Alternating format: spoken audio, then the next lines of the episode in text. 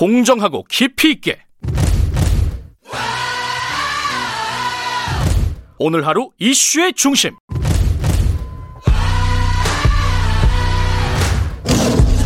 김경래의 최강 시사.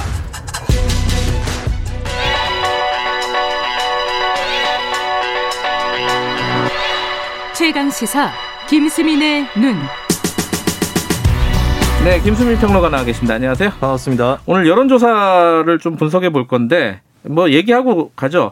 아까 잠깐 제가 얘기했었는데 네. 한국 갤럽이 12월 1일부터 3일까지 만 18세 이상 1000명 대상으로 조사했고 무선 85, 유선 15%, 전화 면접으로 조사했고 응답률 16.6%, 표본 오차 95%, 어, 신뢰 수준에서 플러스 마이너스 3.1% 포인트. 자, 뭐 결론은 뭐였습니까? 네, 대통령 직무 수행에 대한 평가 조사를 했는데요. 예. 긍정 평가가 39%, 부정 평가가 51% 이렇게 음. 나왔습니다. 이게 최저치죠 문재인 대통령 여론조사에서는 제- 갤럽에서는요. 네, 갤럽에서 임기 중에서는 세 번째 최저치 조사고요. 네. 어, 역대 대통령 중에서는 4년차 지지율 봤을 때 높은 편이긴 합니다. 아 그렇죠. 네. 예. 근데 이제 문재인 대통령 대선 지지율이 41%이고 네. 또 열 자릿수가 3이다라고 하는 상징성이 있는데 네. 이게 이제 세 번째입니다. 임기 중에 조국 전 법무부 장관 사퇴 시절인 2019년 10월이었고 첫 번째가 음흠. 두 번째는 올해 8월에 부동산 정책 실패 논란으로 음. 두 번째로 39%를 찍었었는데 그때 코로나19 재확산이 일어나고 또 극우 개신교 쪽 집회 때문에 음흠. 어, 여론이 정부를 좀 밀어주는 쪽으로 회복을 했는데 이번에 다시 그 정도 시점까지 떨어졌다라고 하는 것이고 예. 이것은 이제 부동산 문제라든지 법무부 관련 이슈가 겹쳐져 있는데 이번 주에 또 공교롭게 국토교통부 장관 교체 지난 주말에 음. 발표가 있었죠. 그리고 사회적 거리두기 격상, 윤석열 총장 징계위 이런 것들이 겹쳐져 있습니다. 이번 주도 어떻게 될지 좀 추이가 어, 흥미롭겠네요. 그죠? 네. 자 일단 뭐 강론을 좀 보죠. 지역별로는 어땠어요?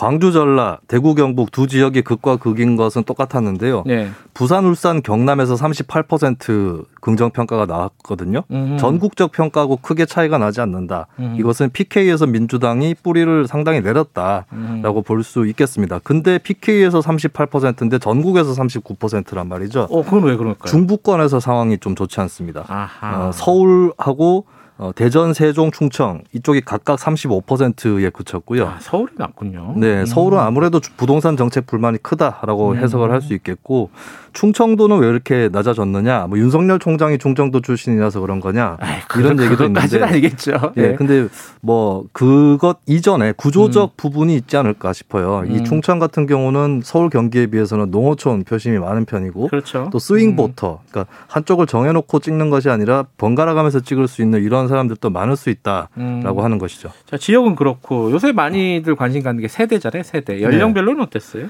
역시 60대하고 40대 이쪽이 극과 어 그래요. 극이었습니다. 네, 40대가 가장 높다. 그렇습니다. 근데 음. 40대에서도 긍정 47, 부정 36이기 때문에 반반이다라고 음. 봐야 될 것 같고 30대가 좀 특이한 것 같아요. 30대 왜요? 20대하고 비교를 해보면 20대가 18세에서 29세까지가 40%가 나왔거든요. 예. 근데 30대가 그보다 좀 더 낮은 39%가 나왔습니다. 음흠. 20대 같은 경우는 좀 설명이 잘 안 되는 게 지난주에는 33%였거든요. 지지난주에. 예. 이게 33에서 40으로 뛸 이유가 있었는가.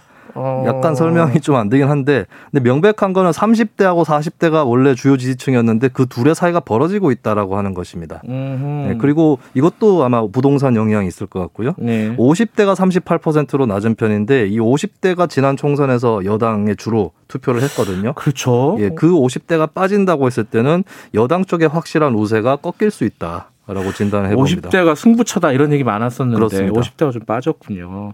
자, 그럼 저 지역별 연령별 봤으니까 뭐 소득 수준, 뭐 직업 뭐 이런 걸로 보면 어떻습니까? 저는 이제 그 어떤 연령 변수라든지 예. 지역 변수 이상의 변수를 발견할 수 있는데 일단 2년 변수에서 예. 어, 자칭 진보층에서 66%가 긍정 평가를 했거든요. 예. 자칭 보수층에서 21%가 긍정 평가를 했는데 중도층에서 32% 그러니까 아하. 진보 중도 간의 거리가 벌어지고 있다라고 아하. 하는 것입니다. 그래서 예. 대통령 지지도가 더 떨어질 거냐 했을 때는 굉장히 여러 가지를 봐야 될 것 같은데 다시 올라간다고 기대하기도 좀 어렵지 않는가. 음. 중도층 입안 때문에. 중도층이 많이 떨어졌기 예. 때문에 그리고 직업적으로는 어, 사무 관리직하고 기능 노무 서비스직 그러니까 블루 칼라 화이트 칼라 간의 차이가 좀 나고 있습니다. 그래요? 네, 어. 사무 관리직은 43% 가장 어. 높은 직군이죠. 어. 근데 기능 노무 서비스는 39% 음흠. 평균에 가까운데 이게 보면 화이트 칼라 블루 칼라가 현 정부 지지율이 높을 때는 둘 다 높습니다. 근데 네. 떨어질 때는 블루 칼라부터 먼저 떨어진다. 예. 라고 하는 것이 보이는 거고